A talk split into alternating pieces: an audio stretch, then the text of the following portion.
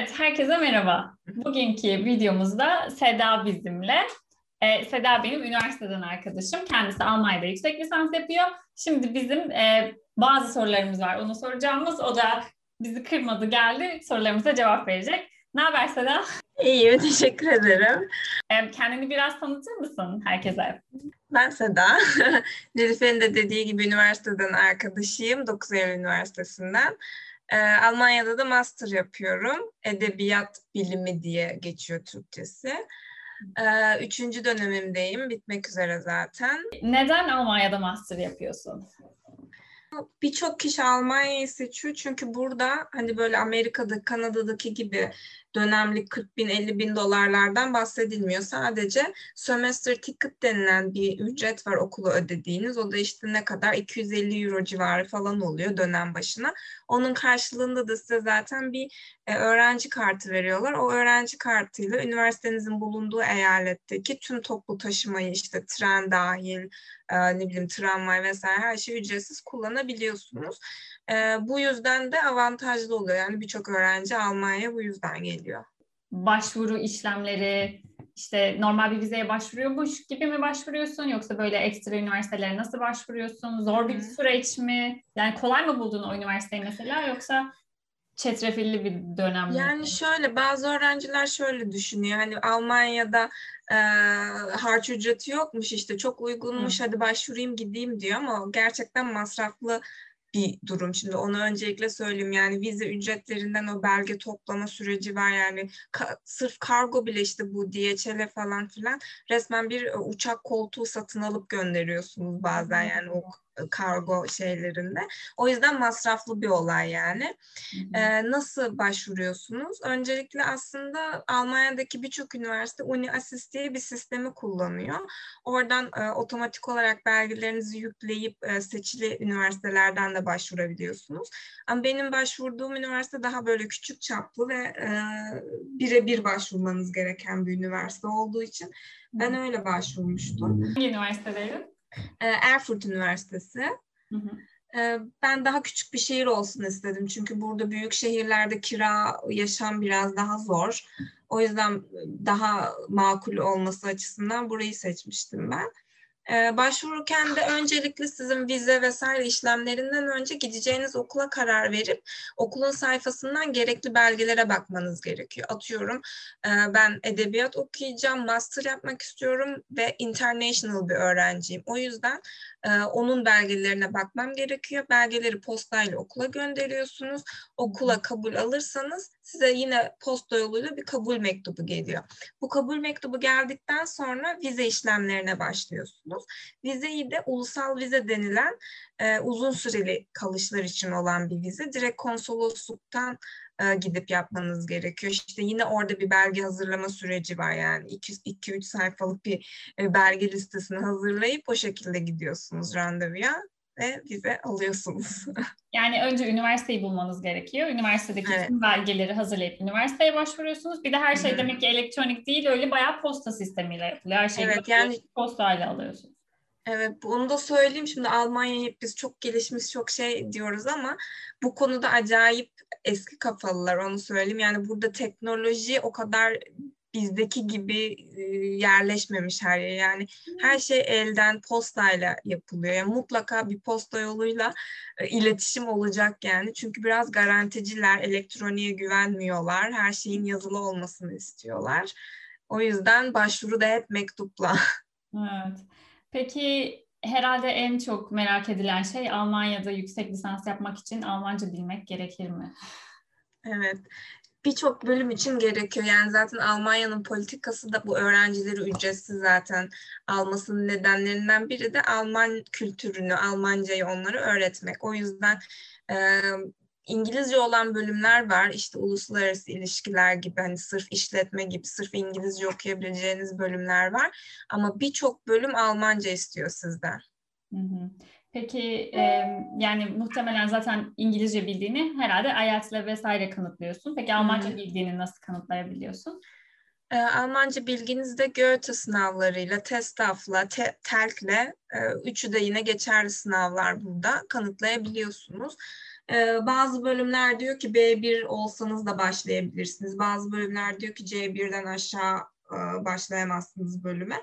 Ama en azından bir atıyorum bir A2 B1 belgeniz varsa Türkiye'den aldığınız okul size diyor ki o zaman hazırlık kurslarımıza işte kaç dönem gerekiyorsa C1'e kadar katılabilirsiniz.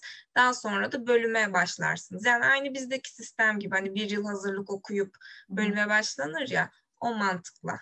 Peki bu hazırlık dönemindeki geçim nasıl oluyor? Okula herhalde hazırlık okulu için ayrı bir para ödüyorsun oraya. Şöyle hazırlık döneminde e, bu biraz önce bahsettiğim sömestr ticket ücretine ekstradan bir de e, 900 euro gibi en azından benim okuduğum üniversitede o civardaydı ya da 1000 euro civarı dil kursu için ödeniyor. Çünkü dil okulu öğrencileri üniversite öğrencisi olarak kabul edilmiyor. Hatta öğrenci kartınız da olmuyor açıkçası. Hmm. E, çünkü hazırlığı burada okuyup başka bir üniversitede bölümünüzü okumaya gidebilirsiniz. Yani hazırlık size sadece Almanca öğretmeyi vaat ediyor. Yani okulumun evet. öğrencisisin demiyor sana. Evet. E, peki bu 900 bin euro civarı bir dönemlik mi, bir senelik mi? Yani mesela Kur başına. Sene... Kur başına. Ha, evet yani bir kurda atıyorum 3-4 ay gibi bir e, süre oluyor. Hmm. Ee, yani atıyorum B1 ile geldiyseniz B2, C1'i burada almanız gerekecektir. C1'i aldıktan kur. sonra evet sizi bir sınava sokuyorlar. Hmm. Ee, o sınava giriyorsunuz. O sınava da yine ekstra bir ücret ödeniyor tabii. Onu hmm. geçerseniz bölüme e, başlayabiliyorsunuz. Kalırsanız tekrarlıyorsunuz kursunuzu. Peki sınavı. Evet yani o birazcık zor ve masraflı bir şey gibi gözüküyor. Peki mesela Türkiye'de Almancayı ilerletmek için mesela senin yaptığın gibi öğrenip zaten evet Almanca bölümü mezunuyduk ama bilmiyorum okuldan mezun olduktan sonra çok Almanca üzerine bir şey yaptın mı? Ama benim Almancam mesela hiç o kadar iyi değil şu an. Çünkü unuttum kullanmıyorum zaten. Sen nasıl geliştirdin bu süreçte Türkiye'de Almancanı? Ben de mezun olduktan sonra Almanca ile ilgili hiçbir şey yapmadım. Zaten 2016'da mezun oldum. 2020'de buraya geldim. Hani o dört sene gibi bir süre geçti. Hatta vize alırken de kadın şey demişti konsoloslukta. Vizen onaylanır gibi görünüyor ama aradan çok vakit geçmiş hani bachelor'ını yapalı yapalı belki arayabiliriz seni hani neden bu kadar bekledin gibi bir bize mazeret sunman gerekebilir dedi ama aramadılar neyse ki. Almanya'ya gelmeye karar verdiğimde bu seviye tespitlere falan girdiğimde işte B1 B2 arası gibi bir şey çıkıyordu.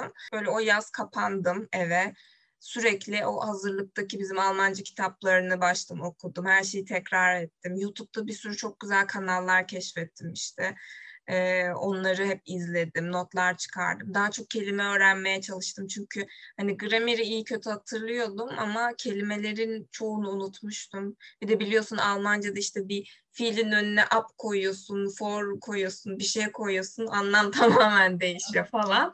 O yüzden yani gerçekten 3-4 ay hani bir de şey yazlıktaydım hani bizimkiler denize gidiyordu ben evde oturup ders çalışıyordum yani öyle bir adanmışlıkla. Aa, harika.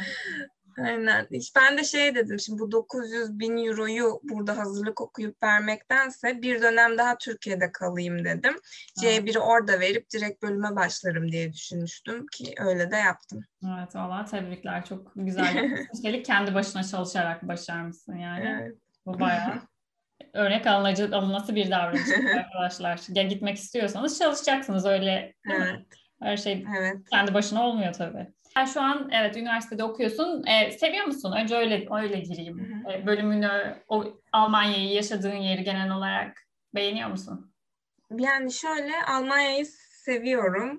Bir defa şey, burası biraz daha küçük bir şehir olduğu için yaşam daha kolay yani mesela benim oturduğum yer kampüsün içinde ama sessiz, sakin. Bir de ben Çin'den sonra buraya geldikten sonra böyle yeşillik, işte sakinlik falan e, acayip hoşuma gitti açıkçası. Hı-hı. Onun dışında ekonomik olarak da birçok şey çok uygun. Hani dışarıda her gün yemek yemekten bahsetmiyorum ama bir market alışverişinde çok rahat hani atıyorum 10 euro ile 20 euro ile birçok şey alabiliyorsunuz. Ee, üniversiteye gelirsek ben tam geldim korona başladı hani maalesef hani böyle insanlarla bir sınıf ortamında olamadım maalesef. O yüzden çok bir şey söyleyemeyeceğim ama eğitim sistemi çok farklı. Hmm. Benim alışmadığım bir sistem. O yüzden çok zorlandığım zamanlar oluyor. Hani hoca direkt derse başlayıp ki her hafta birisi sunum yapmakla görevli. Ve sunum yaparken de işte bildiğin hoca görevinde aralarda sorular sorup işte diğerlerinin de konuşmasının falan gerektirdiği bir sistem. Hı hı. Hani biz şey alışmışız hoca anlatsın biz not alalım gibi. Hani burada hep senin öğrenip senin bilgini aktarman gerekiyor. Onda biraz bazen zorlanıyorum. Evet vallahi zor iş. Allah kolaylık versin. Nasıl bir yerde kalıyorsun? E, yurtta mısın? Ev mi kiraladın? Nasıl güzel Yurtta gözüküyor buradan. Yurtta kalıyorum. Benim kaldığım yurt böyle full international öğrencilerin olduğu bir yurt.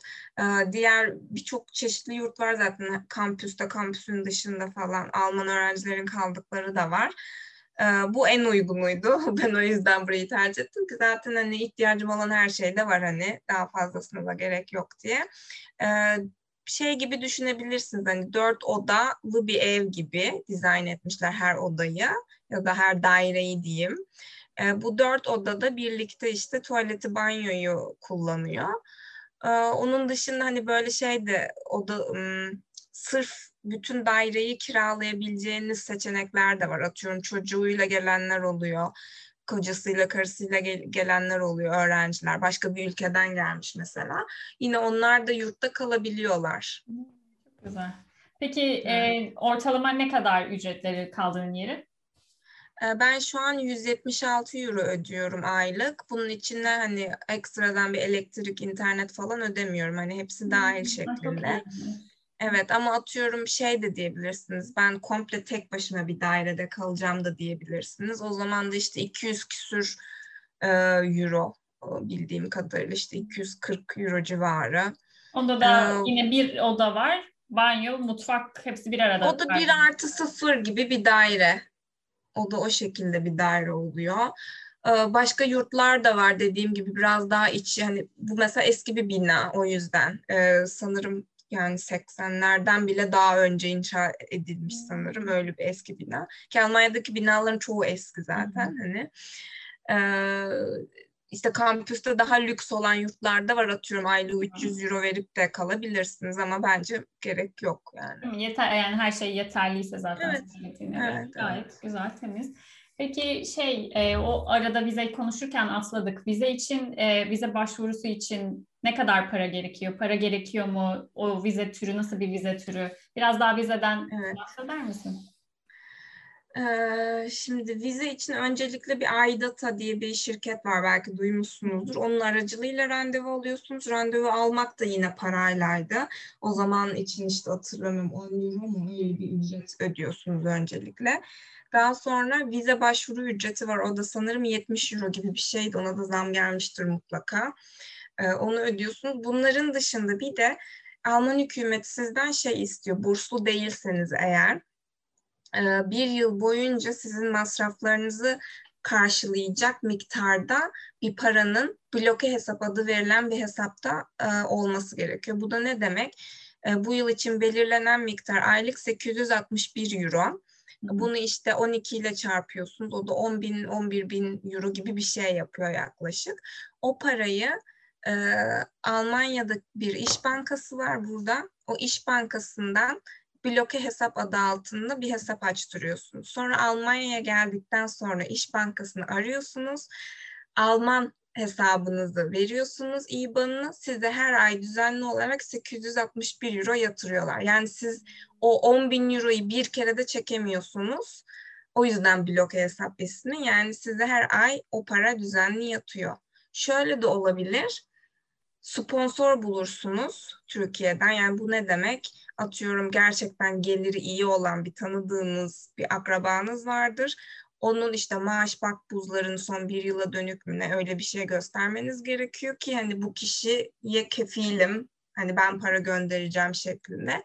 Başka türlü vize vermiyorlar. Buraya geldikten sonra oturumu almanız gerekiyor. Oturumda da hesabınızdaki paraya bakıp ona göre veriyorlar. Hmm. Yani atıyorum sizin bir şekilde vize belki verdiler 5000 euroluk bir hesabınız vardı bilmiyorum çok ihtimal yok ama hani buradaki şeyler yabancılar ofisi bakıyor 5000 euroluk işte 861'e bölüp kaç aya denk geliyorsa oturumunuzu da o kadar veriyorlar. Yani, yani paran varsa kalabiliyorsun. Çok ilginç. Yani üniversitenin ne zaman bitip bitmeyeceğine bakmıyorlar. Tamamen paranın evet. ne zaman bitip bitmeyeceğine bakıyorlar. Ve mesela ben ikinci kez uzattırdım. Şimdi bu bir yıl geçtiği için hesabımda yeterli de para olmasına rağmen ki üniversite şu an görünen tarihlerde 31 e, Mart gibi benim öğrenciliğim devam edecek aslında. Hı hı. Ama onlar 15 Mart'a kadar vermişler mesela. Hani verebilirlerdi bir 15 gün daha bir hatta Nisan'a kadar bile verebilirlerdi ama vermemişler. Ya, yani hala sen o açtığın bloke hesaptan sana para geliyor mu düzenli olarak? Yine sadece o açtığın bloke hesaba mı bakıyorlar? O hesaba ekstra para yükleyebiliyor musun bu zaman içerisinde? Evet, bloke hesabını uzattırabiliyorsun. İş Bankası'ndaki çalışanlar zaten direkt Türk. Ee, Hamburg şubesi miydi tam hatırlamıyorum. Ee, direkt arayıp uzattırmak istiyorum diyorsun. Dilekçe yazıyorsun. Onu da yine uzattırmak için yine bir ücret kesiliyor. Tam hatırlamıyorum. Yani attığınızı aradım. Ee, maalesef öyle evet. Evet. Ondan sonra yine oraya belli bir ücret yatırıyorsun. Aynı şekilde onlar sana para yatırmaya devam ediyorlar. Evet, direkt transfer edebiliyorsun kendisi bakıyor diyor ki bu kadar kalabilirsin. Ha, ilginç. Evet zaten İş Bankası size bir yazı gönderiyor yine mektupla. İşte hesabım e, bankamızda bilmem kim adına hesabı vardır şu kadar para bulunmaktadır gibi imzalı kaşeli onu veriyorsunuz. E, Peki bu süreçte tamam hani çok paralar şu, şunlar bunlar gidiyor ama okula para vermiyorsun. Orada öyle bir şey var. Yurdun fena değil. Peki bu süreçte çalışma iznin var mı? Ekstra bir yerden gelir alabiliyor musun? E, o işler nasıl işliyor? Hı hı. Ee, aslında şeyde Almanya'yı öğrencilerin seçmesinin bir ikinci nedeni de çalışma. Çünkü mesela Amerika'da okuduğunuzda öğrenciyken çalışma izniniz olmuyor. Yani kaçak falan çalışıyorlarmış orada. Ama Almanya'da öğrenciler çalışabiliyor. Burada e, 450 euroluk işler var. Bayağı meşhur. Neden meşhur? Çünkü 450 euroya kadar işveren de vergi ödemiyor, siz de vergi ödemiyorsunuz. Yoksa buradaki vergiler çok fazla mesela. Geliriniz 450'yi geçtiğinde her iki tarafta vergi ödemek zorunda. İşte evliyseniz değişiyor, çocuğunuz varsa değişiyor falan filan bunlar. Ben şu an 450 euroluk bir iş yapıyorum ama hatta yeni bir iş arayışındayım. Çünkü haftalık 20 saate kadar çalışma izni var öğrencilerin. E, bu da yani aslında çok iyi bir para yapıyor. Yani saati burada asgari ücret şu an 9,5 euro. Yani aylık 8 euroya yakın bir para yapıyor. E, ya da şöyle de yapabiliyor bazıları. İki tane 450 euroluk capta yapabiliyorsun. Hmm. Mesela işte e, kimisini sabah shiftine yazıyorlar. İşte konuşman lazım işvereninle yani. Hmm. Ona bir tanesini diyeceksin sadece sabah shift istiyorum. Bir tanesi diyeceksin sadece akşam shift istiyorum. Hani o şekilde iki işte yapılabilir. Benim şu ana kadar biraz derslerden yoğunluğum olduğu için ben çok fazla saat almak istemedim. Hı Ama artık ders saatlerim de azalacak. Ee, o yüzden biraz e, daha fazla saat alabileceğim bir iş arıyorum açıkçası. Hı Peki bu iş bulma, bu 450 poundluk iş dediğin onların özel bir adı var mı? Nereden buluyorsun bu tarz işleri? Ee, internette birçok site var açıkçası. Mini job deniliyor bunlara. Mini işte e, mini jobs diye şehrin adını girdiğinde bir sürü iş çıkıyor zaten bununla ilgili. Ya da zaten e, şey diye de yazabiliyorlar işte full time part time diyorlar. Sen işverenle görüşürsün hani ne kadar saat. Zaten Hı-hı. işveren sana soruyor hani kaç saat çalışmak istersin diyor. Hı, hani o de, diretmiyor sana yani.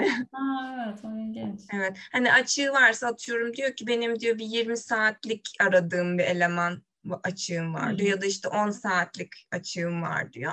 Ona göre siz de karar veriyorsunuz zaten. Hmm, güzel. Evet e, öyle bir geliriniz de olabiliyor yani. Peki evet, oradan evet. kazandığın parayı da istesen o blok hesaba aktarabiliyorsundur. Tabii tabii. Hani evet. ben mesela ilk sene 10 bin euroluk bir hesap açtım ama mesela 861 euro aylık Erfurt için çok büyük bir para bir öğrenci için konuşursak. Yani harcana tabii harcanabilir istense ama hani gerek yok. Fazla fazla fazla yeter 861 euro öyle söyleyeyim. Hı-hı. Yani zaten her ay oradan geldiği için onu da ayırıp kendi kendi hesabında biriktirebiliyormuş gibi oluyor. Aynen öyle evet evet hepsini evet, harcamıyorsun. Belki hani Berlin, Hamburg gibi yerlerde mesela kiralar aşırı fazlaymış. Ee, ne bileyim belki ona göre gider daha fazla olur ama küçük şehirlerde çok gerekmiyor. İlk geldiğimde 853 euroydu. Ee, geçtiğimiz yıl 861 euro yaptılar. Yani işte bu şeye göre hesaplanıyor güya. Onlar hesaplıyor. Aa, Nereye işte gidersen. En en maksimum şeylerinden hesaplıyorlar ama. Mesela e, yine merak edilen konulardan bir tanesi üniversite bittikten sonra ne olacak? Almanya'da kalma ihtimalleri, kalış yolları bu tarz konularda bilgin var mı? Evet yani şöyle mezun olduktan sonra 14 ay içinde size iş bulma süresi denilen bir süre tanınıyor.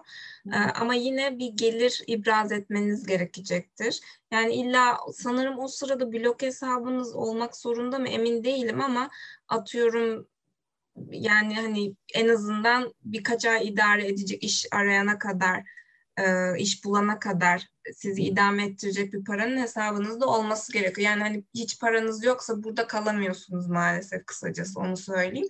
Ama atıyorum yeterince hesabınızda paranız vardır ve 2-3 ay içinde iş bulacağınızdan eminsinizdir. O süre süreye kadar size yine bir oturum verirler iş bulma e, adı altında. Ama bulacağınız iş de e, yazana göre, internette okuduğuma göre mesleğinizle okuduğunuz bölümle ilintili alakalı bir şey olması gerekiyormuş. Hmm, anladım. Bir de zaten herhalde şöyle de oluyor. Öğrenciliğin bittiği için zaten değil mi? Öğrencilik haklarından muaf oluyorsun. Yurtta kalma şansın oluyor mu öyle bir durumda? Yok, yurtta kalmak için öğrenci belgesi her dönem istiyorlar senden. O yüzden masrafların da artacaktır muhtemelen öğrencilik. Tabii, tabii kalacak evet. yer bulman gerek. Yani mesela aslında burada bir artı bir ya da bir artı sıfır stüdyo daireler var. Genellikle böyle apartmanların çatı katları hep böyle bir artı sıfır hmm. daire oluyor. Böyle yalnız kişiler yaşıyordu. Onlar da yani aslında 250 euroya kadar falan bulabiliniyor yani. Ne kadar iyiymiş orada fiyatlar kız. Evet. Normalde mesela ben Leeds'e baktığım zaman e, şey çok var hani shared accommodation denilen şey var. Çok fazla ev var. Ev mesela beş odalı. Her odasını bir öğrenciye kiraya veriyorlar. Hmm. Ortak mutfak, ortak banyo. Bazılarının içinde banyosu oluyor. Değişiyor eve göre.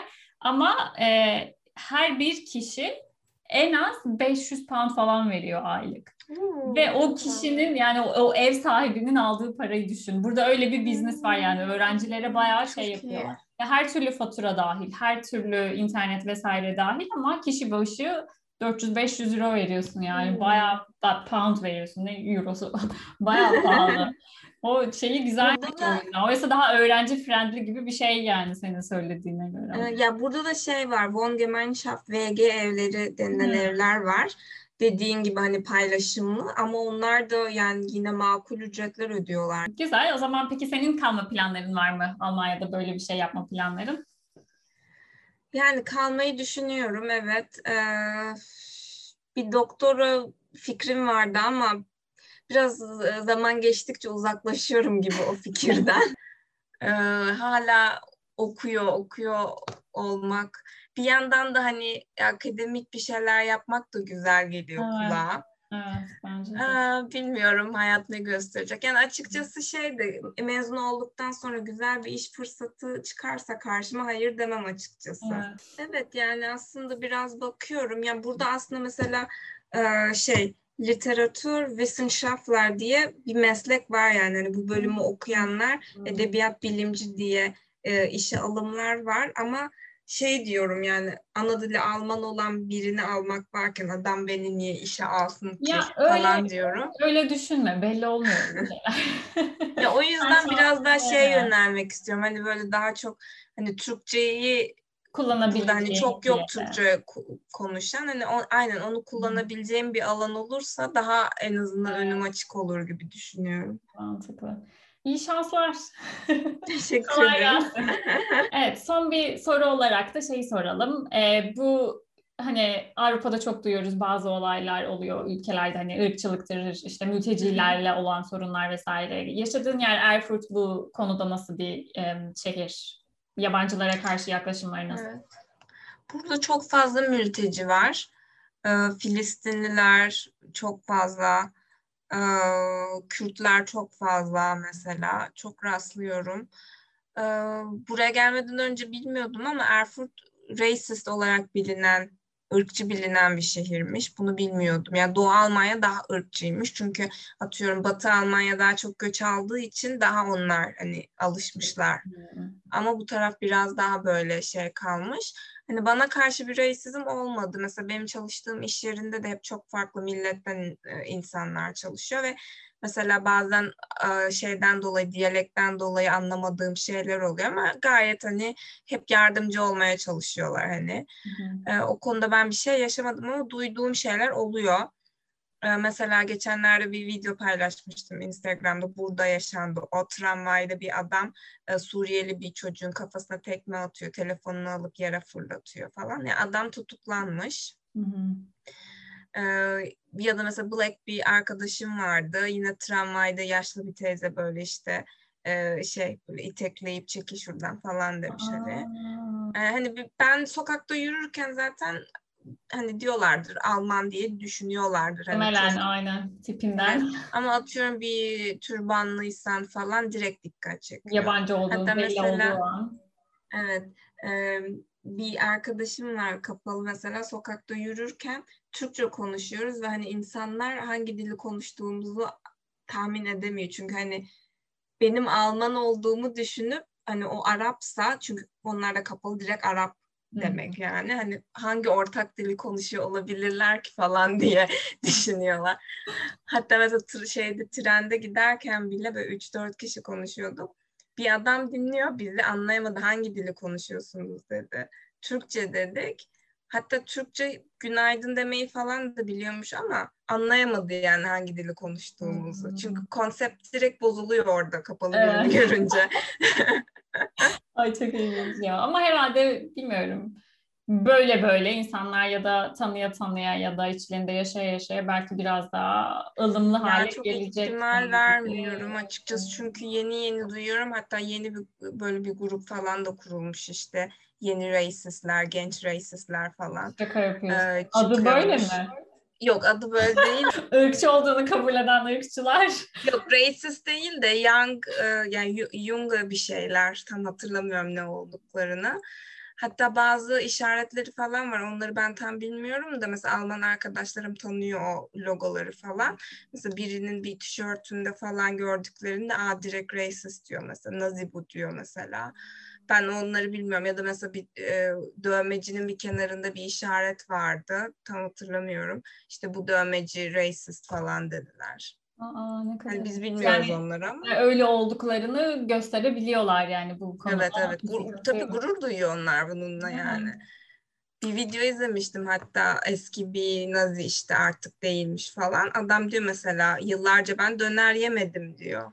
Ki burada döner yani şey gibi hani her gün sen de biliyorsundur belki hani Almanlar neredeyse her gün döner yiyor. Yani bizden çok yiyorlar ama Naziler yemiyormuş kesinlikle. Vay be o derece diyorsun. Evet o derecelermiş. Ne kadar evet. ilginç. Aa, evet. Üzücü ama gerçekten ve ya evet evet. Yani... Ya bazen de şey oluyor mesela e, bu göçmenleri görüyorum biraz Almanya'ya uyum sağlayın. Hani, hatta bir tane bir geçen şey okumuştum. Belçika'da mı ne bir yargıç şey demiş. Zaten dünyada reisizm var. Niye bu kadar dikkat çekiyorsunuz falan demiş. Hani Türkleri azarlamış.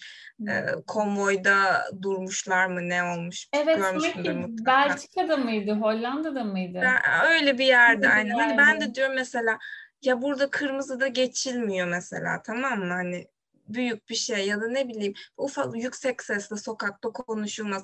Hani bari diyorum dikkat çekmeyin insanlar zaten reissiz olmak için ya, yer alıyor. Biraz diyorum böyle bir uyum sağlayın ama işte o da bizim kültürümüzle ilgili bir şey mi artık bilmiyorum.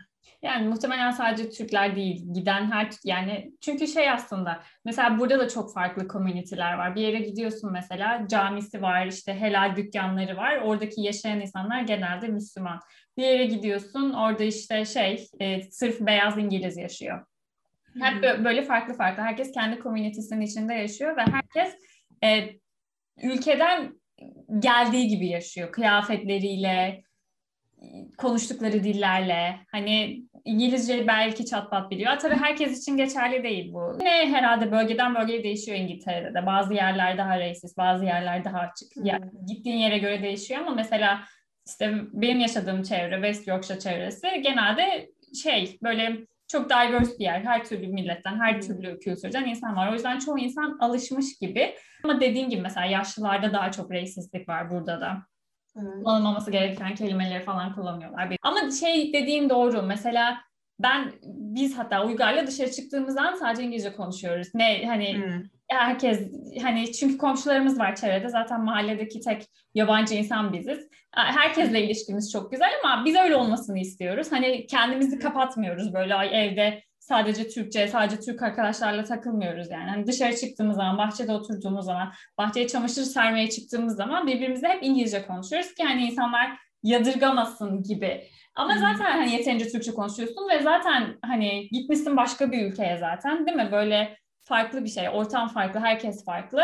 Biraz daha o ülkenin değerleriyle bence kendi değerlerini kaybetmeden böyle biraz daha birleşmen gerekiyor bence böyle bir ortamda. Evet, evet. Ayakta kalmak istiyorsan, arkadaşların olsun, çevren olsun istiyorsan birazcık uyum sağlamaya çalışacaksın. Ve bu bence güzel bir şey. Hani insanlarla güzel ilişkiler kurmak, işte İngiliz arkadaşların. Bizim karşıda komşumuz var bir tane teyze. Ne zaman bizi görse tutuyor böyle bizi. Yarım saat konuşuyor. Artık böyle ondan gizlice kaçarak gitmeye çalışıyoruz. Geçen hatta uygar yakalanmıştı dedim. Nereye gitti bu çocuk hala gelmedi. Camdan bir baktım daha gidememiş markete teyzeyle konuşuyor.